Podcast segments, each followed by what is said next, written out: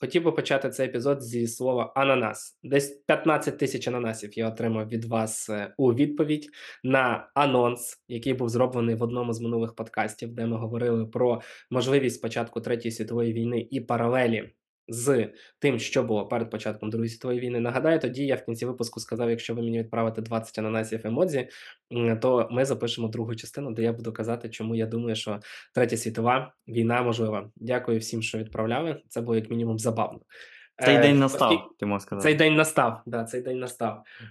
Як мінімум, через те, що велика е, кількість людей дійсно це відправили, то обіцянку потрібно дотримуватись. Я підготувався і розкажу, чому, на мою думку, багато яких речей свідчить про те, що третя світова може початись. Нагадаю, в попередньому епізоді Олександр розповідав, чому, на його думку, війни, ну якби, поки передумов немає. Давай в двох словах нагадаєш. Ну, може так. Я б сказав би кілька факторів. Перший фактор і найважливіший це те, що є декілька великих держав, озброєних ядерною зброєю. Це залишається одним з фундаментальних факторів стримування від е, подальшої агресії, принаймні щодо країн, які є під ядерною парасолкою, оскільки більша частина західноєвропейських країн і взагалі країн західної цивілізації є членами НАТО. Е, НАТО має над собою парасольку ядерної супердержави Сполучених Штатів Америки. Мені здається, що е, це є важливий фактор стримувань е, дальшої експансії, скажімо, Російської Федерації щодо країн Європейського Союзу чи інших європейських союзників США. Це перший фактор. Другий фактор, який опосередковано показує, що сучасний світ це ще не світ. Е, Схожий до того, який був в 1939 році чи в 1914 році, коли розпочалися дві великі світові е, війни ХХ століття, Е, тому що світ не готується до е, ядерного, вірніше так, не готується до е, гонки озброєнь. Ми не бачимо масових масових інвестицій е, жодних е, країн у ем, переорієнтування е, економік на е, військові рейки. Можливо, за винятком Російської Федерації, яка зараз веде в доволі високій е, інтенсивності конфлікт проти України. Тобто, е, крім Російської Федерації, інші великі гравці, як Сполучені Штати, як Китай, як ем, е, скажімо так, арабські держави, е, вони витрачають на оборонку ну, не більше 6-7% від свого ВВП. Це в 3, 4, в 5 разів менше, ніж е, пересічна європейська країна напередодні Другої світової війни. Тобто, бачимо, що мало зброї для того, щоб почати справжній е, світовий заміс. Дочекаємося, поки озброїться, і тоді, можливо, треба буде більш активніше говорити про можливий початок. Дякую. Так, у мене аргументи інші, і є навіть певні думки е, стосовно того, що ти кажеш про бюджет, але про все поступово. Е, Загалом, коли я думав над тим, як побудувати свою розповідь, і загалом, коли в мене придумувалася ідея ось цього прикола про третю світову війну, прикола про третю світову, ну, такі часи живемо. Класні прикольчики в тебе. Так, класні прикольчики. Е, В мене в голові склалась така штука. Перше, це те, що ем, перед Другою світовою війною е, у нас була Ліга націй, але як навіть ти розказував у минулому випуску, е, інституція, яка б мала зробити так, щоб війни чи нових воєн не було, насправді з своєю задачею не справлялася. Більше того, Е, Потрібно сказати, що ну такими, типу, провідними державами цієї інституції вважалися ж знову ж таки переможці Першої світової війни, там Франція, Британія, які насправді ну намагалися закривати очі на те, е, коли порушення, які відбувалися, насправді їм були або вигідні, або ну, типу, вони не хотіли розпочинати новий конфлікт. Неодноразово ми з тобою згадували про те, що е, Перша світова війна стала дуже жахливою для Франції. Вони втратили там ледь не кожного, здається, ти казав, десятого чоловіка, чи якась така історія, величезна кількість населення полягло, і тому вони, навіть е, будучи в цій лігі нації, розуміючи, що вони повинні виступати світовим жандармом, вони цим не займались. Я, зокрема, навіть бачив, що таку історію, наприклад, як е, руський конфлікт, в якому е, Франція по суті пішла і в Німеччині забрала кусок землі, хоча, начебто, ну добрий день, у нас же ж є Ліга нації, такого не мало бути. Ну і знову Ну, ж давай, таки, Ілля, давай, давай зразу скажемо так, щоб Давай. було чесно. Що, що відбулося з руським, з руським конфліктом? Після Першої світової війни е, Франція, як країна-переможець, отримала цю дуже важливу частину. Що таке РУР? РУР це можна порівняти з Донбасом. Це важлива на той час, особливо враховуючи наскільки важливо для економіки було вугілля. В той час це була дуже важлива вугільна область, і Франція його отримала собі під е, контроль. Натомість е, вона відповідно до Версальського договору Німеччина там мала право яку якусь собі частину того вугілля мати. І в 23-му році, в 1923 році, був конфлікт навколо цього, оскільки німці хотіли більше. Вони себе почували несправедливо, ну, вони не були несправедливо обділеними. Тобто, їм в них там була ціла демілітаризована зона, теж е, Рейном. Тобто там було багато різних е, факторів, які спричинили цей французько-німецький конфлікт. Але в даному випадку не можна сказати, що французи діяли якось там не з- не відповідно до правил Версальського договору. Без без проблем, але суть в тому, що війни б не мало бути, але конфлікт стався. І тут якраз моя думка вища е, за конкретний якийсь цей конфлікт, а вона е, до того, що е, правила, які придумує світ для того, аби війни не було або їх уникати, вони насправді ну працюють. В реальності не так, як би хотілося, і знову ж таки, ми з тобою говорили багато про ООН, про Раду безпеки, і чому так стається, що інституції, які придумані е, аби уникати війни, насправді в наш час і не в наш час не показують себе таким чином, як би вони мали показати. Тобто зараз е, останнім часом не знаю, можливо, це через те, що ми живемо з тобою в Україні, і питання реформи ООН для нас стоїть дуже гостро.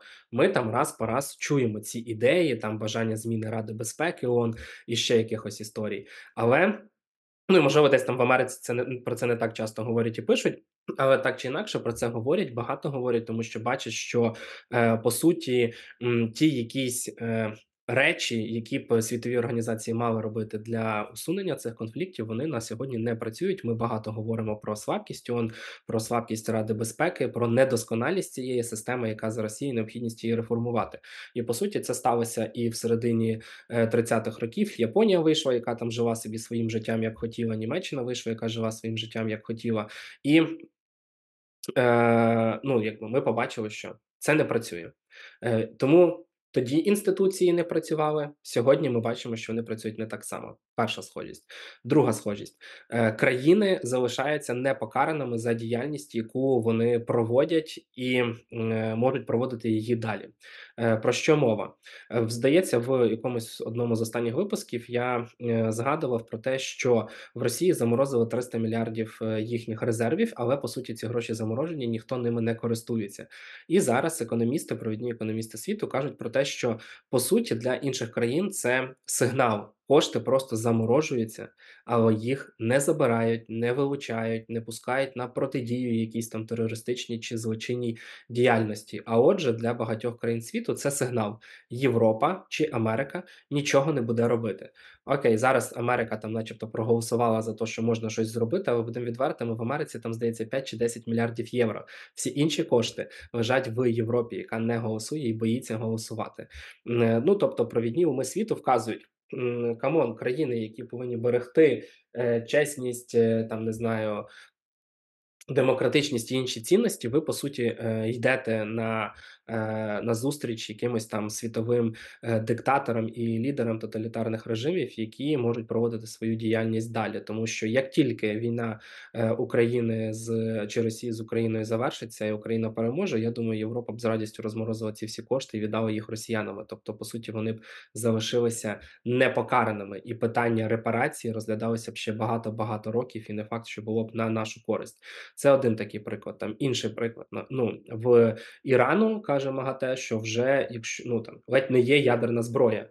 Ну як же ж це так працюють санкції всі ці роки? Що в Іран зміг собі розробити ядерну зброю, і е, країни світу, які б мали цьому не дати статися, по суті, це статися змогло. Та сама історія з Північною Кореєю.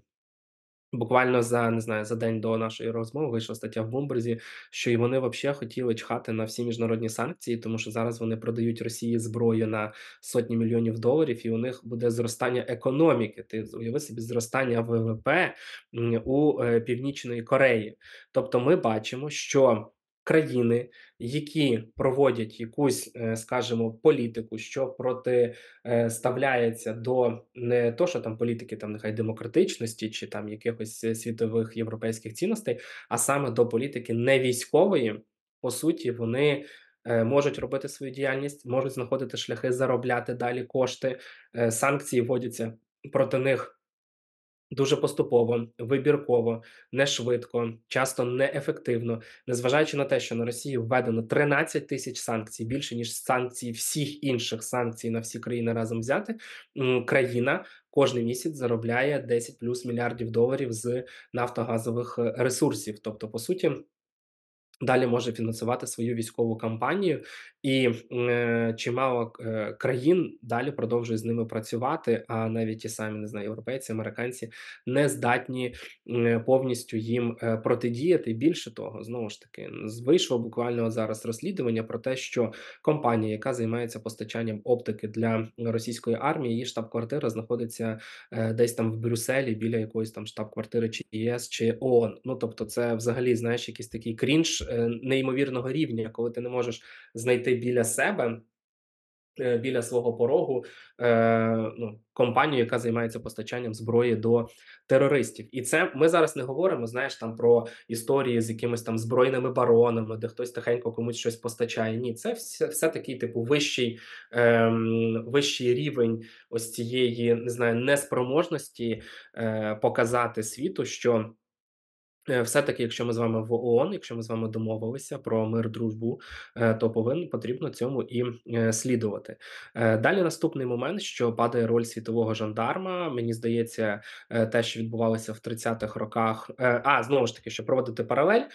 Ну, Мюнхенська змова, аншлюз Австрії, то, що робила Японія з Манчжурією і так далі. Це все от тоді відбувалося. Вони залишались безкарними.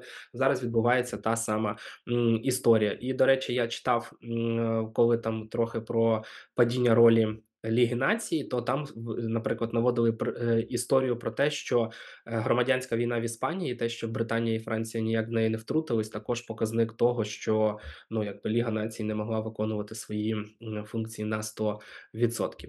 Е, Далі момент, який ми зараз переживаємо з вами, це падіння ролі світового жандарма Америки, тому що ми бачили, як вони покинули Афганістан і швидко завершили цю. Е, Історію. Ми бачимо, що е, Америка намагається зменшити свій вплив в е, на близькому сході, тобто вона не відмовляється, звісно, від всього всього, тому що вона говорить, що ми там і залишаємося в Тихому океані, і на близькому сході там наші бази є, які не які, але знову ж таки з'являються повідомлення. Ірак і Америка ведуть переговори про те, щоб Америка вивела своїх військовослужбовців там приблизно 2,5 тисячі з території Іраку, тому що на думку представників Іраку це створює тиск всередині країни. Сама ж Америка багато говорить також про потенційно повернення до політики ізоляціонізму. Е, і е, про те, що їм потрібно розбиратися з власними проблемами, а не дивитися по всьому світу.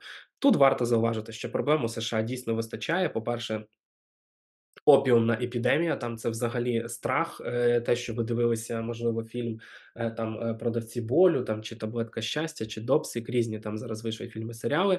Воно видається, начебто, це було колись, але насправді це відбувається зараз. В Америці дійсно величезні ці проблеми, величезні проблеми з е, мігрантами. Там вже ця історія з Техасом. Там, звичайно, ділити треба на два, те, що показують у нас, тому що багато і, і псошної інформації, але все одно е, проблем вистачає. Америка говорить про те, що е, ну.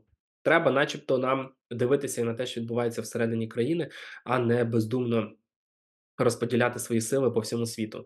Е, Знову ж таки, я б тут навів приклад того, що втрачається вплив е, Британії і Франції на своїх минулих колоніях в тій же е, Африці, тому що ми бачимо наскільки був вплив російських наративів Пригожинської приватної армії Вагнера у Африці, що там відбувалося. Ми бачимо при цьому зростання ролі, наприклад, Китаю у Тихоокеанському регіоні, Індії, яка намагається з ними бути суперником з Китаєм, вже не зважаючи на якісь е, інші країни чи інші ролі. Тобто, ми бачимо такий собі. Перерозподіл, ну це не світового порядку, але перерозподіл ролі країн у світі. І знову ж таки, те саме бачили в е, 30-х роках. е, Е, коли, е, знову почала підніматися, е, Німеччина, коли по-своєму почала жити Італія і так далі, і так далі. Тобто ні тоді ні тоді, ні зараз Франція і Британія не не впали і не померли. Ні тоді, ні зараз, е, США не перестали бути великою потужною економікою. Але змінилися інтереси чи думки цих країн, чи політичних сил, які керують цими країнами. І зараз ми бачимо якісь, на мою думку, схожі ситуації, коли, е, країни все-таки займаються якоюсь більше внутрішньою політикою, там не знаю, питаннями, пов'язаними з якоюсь власною там економікою, з якоюсь культурою, і не дивляться на те, що відбувається у е, світі чи в тих регіонах, які вони колись полишили. Ну і е, останній факт, який тут я б з тобою е, хотів посперечатися, тому що спробував трошки дослідити ситуацію. Власне, це е, світове озброєння і те, як країни насправді протягом останніх років запасаються зброєю. Тут кілька пунктів. По-перше, є така штука, називається е, Stockholm International Peace Research Institute. Е, коротше, якийсь стокгольмський інститут, який досліджує мир, але якось так сталося, що цей інститут досліджує і сотню найбільших виробників зброї. От такий у нього є цікавий репорт. Це відомий, Так це от, відомий дуже інститут. Да, да, да. Там насправді навіть є Укроборонпром е, в цьому репорті. Я колись бачив його. Тобто Укроборонпром серед 100 найбільших виробників зброї в світі, але він там десь внизу. Е, так от, просто для порівняння, 2018 рік е, 100 найбільших виробників зброї продали зброю на 420 мільярдів.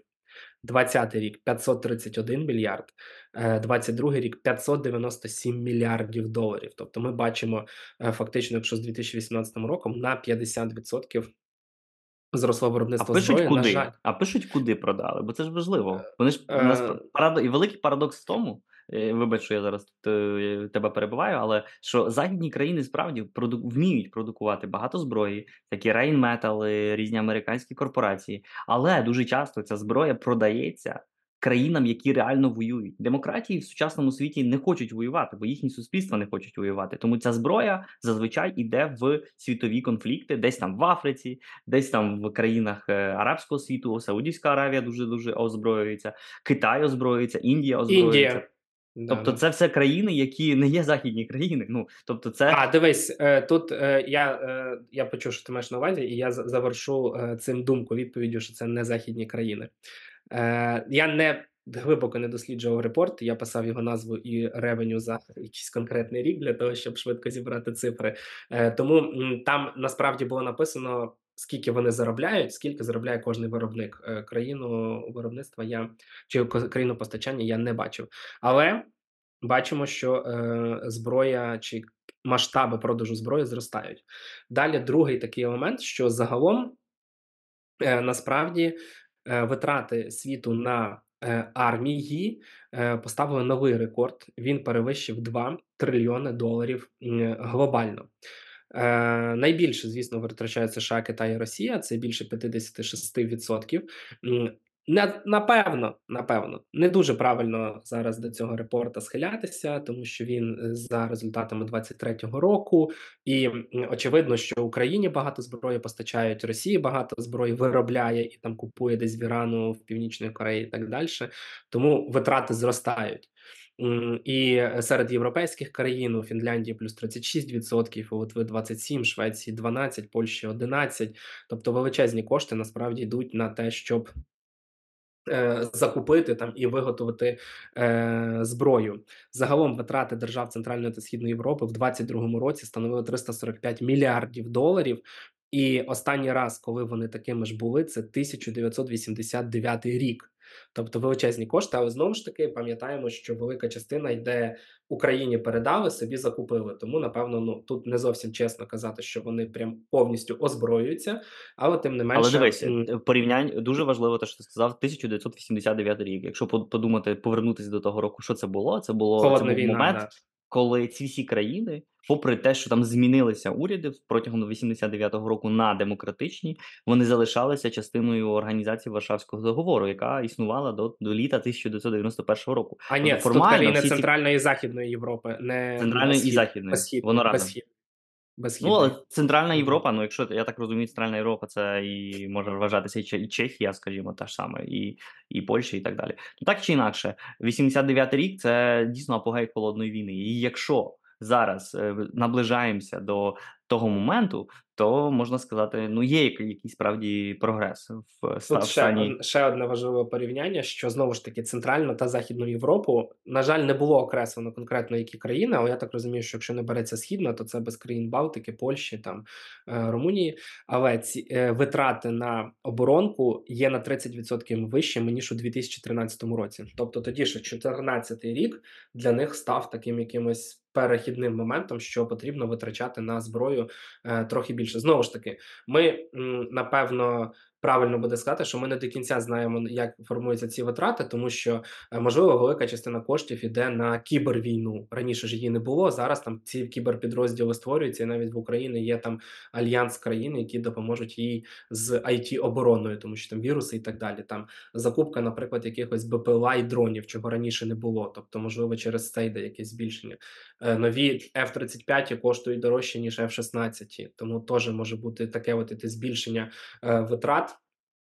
Хоча там, не знаю, е, 48 літаків замінять на 48, просто нові дорожчі. Е, але якби якщо так підсумувати, то певною мірою, як мінімум в цифрах абсолютних і е, реальних, е, йде зростання військових бюджетів. І є ще один момент, насправді, який я от е, для себе його так е, виділив. І хотів би окремо проговорити це е, зростання військових е, бюджетів певних країн. А саме, от я для себе виділив е, дві країни. Так, от, просто щоб ти розумів, наприклад, військовий бюджет Китаю у 2000, 2000 році. Так, це у мене е, Китай, да, у 2000 році складав. Я не буду тебе питати, бо навряд чи ця цифра є в тебе в голові. 22 мільярди доларів. ну, У небагато, 2000 небагато. 2010 році 105 мільярдів доларів, тобто за 10 років 5 разів. У 2000 це був 10-й, тепер 2020 рік 257 мільярдів доларів. Ще виріс на Ну, і втри втричі менше, ніж у США. І 21 рік е, 293 мільярда. Тобто я там не бачив цифри за 22, але я підозрюю 300, 300 мільярдів доларів. В е, відсотках до ВВП ти правий. Це все ще менше 2%. 300 Просто китайська економіка виросла за останні Да, 20 років. Але якби загалом, якщо так вдуматись, 300 мільярдів доларів один Китай витрачає на е, ВПК стільки ж, скільки майже вся е, центральна східна Європа, центральна західна Європа. Тобто це величезні, е, величезні кошти. Е, ну, Китай це м, звичайно махіна, йому там е, хочеться це все робити. Але важливий інший елемент. Е, Америка заявила про те, що Китай зараз е, починає повертатися до нарощення ядерного потенціалу. І було десь заява не так давно від я не знаю, чи від ЦРУ, чи від кого, що е, вони помітили, що боєголовок у Китаї стало більше. Ну, знову ж таки, неприємно. Другий момент, на який я хотів би ще звернути увагу, друга країна, верніше, це наш улюблений Іран, про який ми говоримо з початку сезону. Е, Так от, що у нього по військовому бюджету? На 2000 рік це було 8 мільярдів, на 2010 13, майже 14 мільярдів, і на 2021 25 мільярдів доларів військовий бюджет. Він в них зростав не, не отак, як ракета, як в Китаї, десь було трошки більше, трошки менше. Але загалом ми можемо побачити, що країна, яку ми з тобою називаємо ледь не головним злом в регіоні, бо вони проксі вибудували, вони антизахідні, ядерну зброю е, виготовляють. Вони дуже сильно озброюються. І що дуже важливо, якраз після е, початку повномасштабного вторгнення, я думаю, що багато хто раніше не сильно думав, що ж там з армією у Ірану. Ти взагалі бачив, скільки у них балістичних ракет різних? Я не бачив. А недавно я вивчив. В них, мені здається, балістична ракета, яка може долетіти до України, щоб ти розумів. Ну тобто, Ну, це то країна. тисяча, тисяча, мабуть, там там там е, 2000 дві- кілометрів. дві- дві- 2200, по-моєму, навіть було написано, що у них є якась ракета. Тобто, ми всі сприймаємо, е, а зважаючи на те, як я бачив, коли обстрілювали хуситів, як українці писали, що там американці томагавками обстрілюють дикарів в тапках. Тобто, ми уявляємо, що на близькому сході бігають дикарі е, в тапках з палкою, але ця палка це ракета на 2200, яка летить кілометрів. У них тих ракет різних десяток, тобто це величезні круті системи. Вони ж будують свій винищувач, е, у них їхні системи безпілотників і так далі. Тобто е, країна, про яку ми не думали, що вона потужна військова сила, насправді стала потужною військовою силою. Другий такий самий приклад в Північної Кореї. Я не, не дивився їхній бюджет на мілітарі, але загалом зараз ми бачимо, що їхні, їхні балістичні ракети доводиться купляти Росії для того, щоб компенсувати якісь е, нехватку цих ракет. Ну і загалом знову ж таки мова про те, що в них може бути навіть якась своя. Е, Ядерна зброя. Ця цю інформацію вже поки педалювати не будемо. Сподіваюсь, ніколи не доведеться це педалювати. Е, Підсумовуючи, е, з тих якихось речей, які я собі подивився і наводжу, я бачу, що світовий порядок рушиться, жандарму, який за цим всім дивиться, немає. Купа країн наробили собі зброї такої, якої раніше у них не було, і знову ж таки військові бюджети зростають. Але ти правильно сказав, що є Америка, Китай, Росія, у яких є ядерна зброя, Британія, там ще в когось, яких є ядерна зброя, і ну в теорії уявити, що хтось нападе на Сполучені Штати Америки, ну це відверто кажучи, шляпа. Я з тобою згоден, ніхто не нападе. І на Британію, напевно, ніхто не нападе. Ну і на Китай теж нападати. Ну якось коротше не, незрозуміла штука. Тому я думаю, я собі так подумав, що м, в теорії третя світова просто може початися і розгорнутися з якогось того регіону, про який ми е, ну, з тобою не думаємо і не говоримо. Нічого ж не, не заважає, щоб якимось ось цим ареолом третьої світової став, наприклад, Близький Схід, її початком.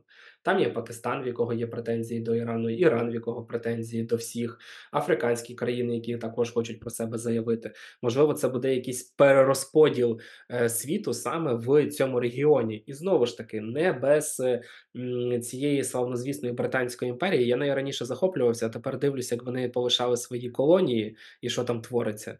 Ну тобто є Так, дуже дивись, багато. ти, ти все правильно робить? Ти захоплювався стабільністю, яка була, коли Британська імперія контролювала всі ці регіони. Ну да, да, нехай так. Да. Стабільність закінчилася разом з Британською імперією. І е, багато регіонів, де ми з тобою говорили, е, знову ж таки, ті самі курди, 30 мільйонів людей, величезна кількість, е, які не мають своєї країни.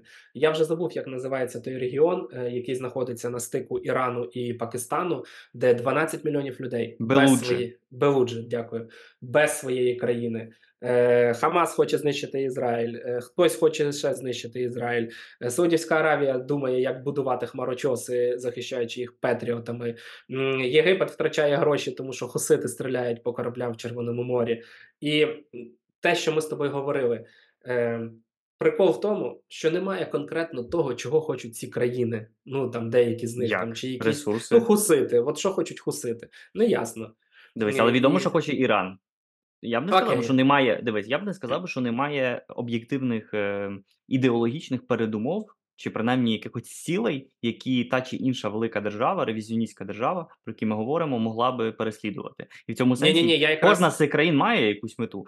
Я Е, якраз хочу сказати, що в цих країн якихось є ціль е, переслідувати. Але, наприклад, якщо Україна і Польща, коли вони там на на кордоні стикаються, вони хочуть знайти найкраще рішення, там не знаю, як експортувати зернові, то якісь країни на Близькому Сході виглядає, що, начебто, в них е, дипломатичне розв'язання проблеми не стоїть, і вони готові йти війною. Тобто я слабо уявляю, щоб Україна пішла на Польщу. А там да. І можливо, колискою, яка розпочне оцю третю світову війну, вона буде саме там. Ну, дивись, я з тобою згоден. Близький схід 100% один з топ е, таких е, місць, де може вибухнути великий кон- конфлікт за участю кількох держав чи коаліцій держав. Таким іншим е, регіоном є безумовно Східна Європа і з епіцентром в Україні. Е, таким регіоном є Тайвань. Я думаю, ми забуваємо, що дуже важливим регіоном, де потенційно може бути теж конфлікт великих держав, є Антар- е, Антарктика, Північний полюс. Е, в тому сенсі, що, по-перше, це ресурси І торгові шляхи. Альтернативний торговий шлях, е, це вода. Це прісна вода, яка, ем, може бути абсолютно, е, важливою ціллю, скажімо, в наступному столітті, в 22 столітті. Хто знає, чи не важливішою буде вода, чи водні водень не буде важливішим, якщо він стане, як зараз багато хто пророкує, новим, е, новою нафтою, нафтою 21-22 століття. В цьому сенсі, е, безперечно, буде значно більше, е, різних, е, точок, е, зіткнення, враховуючи зміни клімату. Той факт, що в багатьох, е, регіонах просто неможливо буде жити. Е, ці люди будуть, е, шукати джерел води. Росія в цьому сенсі, і це погана новина для всіх. Росія має великі запаси цього стратегічного ресурсу, якщо, звісно, вона залишиться в в цих кордонах, яких яких вона зараз, відповідно до після, радянських, часів. В цьому сенсі правда, є є велика велика небезпека. І я згоден з тобою, що ослаблений Захід, те, що ти сказав, що від різноманітні внутрішні конфлікти, які роздирають, е, лідерів, е, західних країн, е, всередини це велике запрошення до агресії. Тому що якби Захід був сильний, жодна е, якби був цей, е, глобальний жандарм, про якого ти говориш, тобто не в формі лише США, а у формі великого, е, західноєвропейського такого жандарма, який хоче, щоб всі жили за більш-менш, цивілізованими правилами.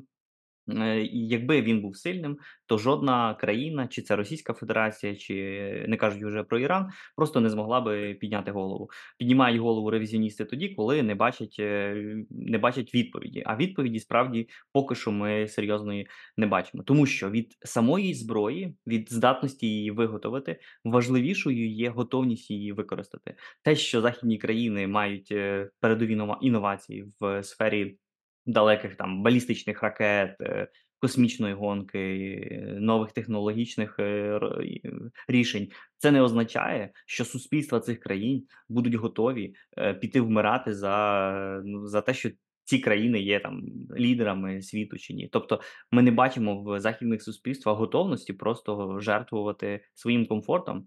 Навіть задля для того, щоб більше розширити е, чи пере, перевести частину економіки, принаймні на військові рейси. В цьому сенсі це реально загроза. Це загроза, бо слабкий захід це, мабуть, найважливіша, найбільша загроза, яка може привести до дальшої е, дестабілізації. Бо інші фактори, які ти сказав, абсолютно правда.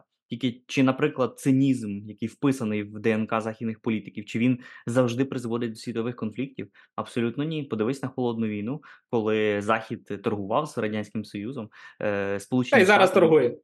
Сполучені Штати і Канада були головними постачальниками зерна до радянського союзу, починаючи від початку 60-х років. Радянський Союз був настільки класний, що він просто навіть не міг себе прогодувати, не міг виростити, маючи там Україну, маючи такі ресурси, не міг виго- виготовити е, зерна, щоб себе прогодувати. Але при цьому Захід якби рятував. Нім- Німецькі компанії допомагали е, радянському союзу е, проводити ці газові з'єднувати газові родовища Сибіру з е, Зах, Західною Європою, давали труби, давали технології. Тобто, після 45-го року оцей цинізм, про який ти говориш, він просто процвітав, але він не завершився якимось конфліктом, не завершився тим, що радянський союз вирішив: ну, якщо ви такі. По-доброму, то ми тепер будемо вам е, на вас десь там нападати. Тобто, в цьому сенсі не в мені здається, не в цинізмі е, є найбільша проблема. Найбільша проблема в е, ну певних суспільних змінах і в неготовності заходу, справді чи відсутності яєць у е, лідерів заходу, щоб просто взяти і переконати теж свої суспільства, що зараз краще інвестувати в зброю, щоб не воювати, не для того, щоб знаєш, вести великий світовий конфлікт, де знову загине 60 мільйонів людей. Тим паче, що 60 мільйонів це було в Другій світовій війні, а сучасна війна може закінчитися і значно більшими жертвами. Але важливіше озброїтися, щоб власне е, не допустити до такого конфлікту. Я, е, знаєш, от в мене знову ж таки після прочитання одного матеріалу виникла така думка, що ми живемо в часи, коли ми стикнулися вперше з глобальною е, такою е, з глобальним поширенням інформації, яка дуже часто є і ПСО, і фейками, яка якраз і може спровокувати якусь подібну війну. І е, власне. Це від цього дуже сильно постраждав зараз Ізраїль. Американське видання The Atlantic якраз підготувало великий матеріал. Він називається "What did top Israel war officials really say about Gaza?" Типу, що дійсно сказали ізраїльські лідери про Газу. Не секрет, що коли Ізраїль напав на чи не знаю, пішов наступом на сектор Гази, намагаючись знищити Хамас, що він і декларував, по всьому світу дуже багато антисемітських пройшло. Е, як це бойкотів, Мітингів. виступів, мітингів. Да, дякую. Е, Палести про за Палестину там виступила Туреччина, прапори всюди. І е, дуже часто в, е, скажімо, такими якимись речами, для до яких можна апелювати, якраз були вислови політиків е, ізраїльських. І е, брали ці вислови і казали: ну, от бачите, вони ж хочуть нас знищити. От, наприклад. Є такий е, чувак, міністр, чувак, чоловік, міністр оборони Ізраїлю Йо, Йоава Галанта. Якщо неправильно прочитав ім'я, вибачте, будь ласка. І от, власне, він говорить про те, що е, Газа ніколи не повернеться до того, що було, ми все знищимо. Так його слова почули, трактували і поширили величезна кількість медіа у всьому світі. Насправді, що він сказав? Він сказав: Газа ніколи не повернеться до того, що було. Там більше ніколи не буде Хамасу. Ми його знищимо. Але ось цю історію про там більше не буде Хамасу, її відкинули, загубили при якомусь монтажі, вирізали. Тобто повністю спотворили його слова. Міністр оборони Ізраїлю не сказав, що він знищить сектор Газу, він сказав, що він знищить Хамас. І от, на мою думку, там е, Атлантик проводить ще дуже багато подібних прикладів про всіх ізраїльських там топ-чиновників. Але на мою думку, це буде от якраз історія з тим, як ІПСО поширюється в Тіктоці, як воно поширюється в соціальних мережах, коли інформація зможе дуже сильно поляризу- поляризувати людей, настрої, суспільні думки, е, і, можливо, саме знаєш, в якийсь от момент е, іскра вибухне, і хто його знає, коли з якогось одного не знаю, мітингу в одній країні це все перевернеться на велике повстання і війну, яка охопить багато багато країн. І так чи інакше. Знову ж таки, якщо ми говоримо навіть, що Сполучені Штати Америки, наприклад, не будуть е, е, безпосередньо війни на її території не буде. Але вже зараз ми бачимо, що м, хусити там від 20 до 100 тисяч, не знаю, як правильно, скільки ми їх рахувати. Там будемо, давай візьмемо 50 тисяч хуситів, е, які отримують зброю від одного свого проксі, можливо, щось самі там не свого проксі, а свого там сюзерена, е, і можливо, щось там самі роблять. Вони за місяць зменшили об'єм світової торгівлі на 1%. В грошах це величезні гроші, просто через те, що через них довелося змінити маршрут через Суецький канал. Втрати від того, що е, роблять зараз хусити, більші ніж від того, коли корабель е, компанії Evergreen заблокував Суецький канал на скільки там на тиждень чи на, на кілька тижнів. Вони ж попали там, здається, зараз по якомусь там і танкеру, і по ще якомусь кораблю, там і по військовим кораблям, і це тільки одна сила. Тобто, так чи інакше, А в Єгипеті до- революція може початися через те, що тому що вони скажімо, гроші не економіч- заробляють. Економічна Да, Так, там це страшне. 6, 6 чи 9 мільярдів в рік вони заробляють. А щоб ви розуміли, наскільки складна ситуація в Єгипті, там дотується хліб. Типу, хліб не можна піднімати в ціні дорожче, тому що Єгипет не такий вже сильний багатий. І Америці так чи інакше доведеться туди свої ескадрони, ескадрильї, томагавки, все приганяти. І так чи інакше, ми пам'ятаємо, що Іран ненавидить США. І якщо США ще більше буде в цьому регіоні, це ще буде більше додавати масово вогонь. Тому, підсумовуючи, я з тобою згоден, що єдине, що нас рятує зараз, це напевно ядерна зброя від якогось такого прям величезного і страшного конфлікту. Але це не означає, що велика війна не може початись між країнами, в якої ядерної зброї немає. Тому я підсумував би свою історію ось так. Або вона буде вести себе просто сама війна буде не ядерними методами, а буде методами конвенційної конвенційними звичайним озброєнням. І насправді сучасний світ показав, чи досвід останніх кількох років показав, що конфлікт справді можливий, і що ядерна зброя просто нічого абсолютно не гарантує. Вона можливо гарантувати лише захист перед е, ядерним ударом. Тому що буде удар у відповідь. Натомість е, треба і далі мати е, конвенційні конвенційну зброю, але при або принаймні теж можливість швидко її нарощити її, її виробництво. На цьому закінчуємо. Досить говорити про третю світову війну. Будемо говорити потім про щось хороше, можливо, а можливо, ні. Дякую, що дослухали до кінця. Пишіть свої думки нам. Якщо ви в Spotify, ви можете відповідати на наші випуски повідомленнями, писати, що думаєте. Якщо десь там почули виплі, можете в інстаграм мені відповісти чи ще кудись. Ми читаємо ваші відгуки. Якщо вам подобаються наші епізоди, можете підтримати нас на Патреоні. Будемо дуже вдячними вам за це. Ну і загалом поширюйте наші е, епізоди в соціальних мережах. Нас це надзвичайно сильно е, радує. Щасти! Щасти.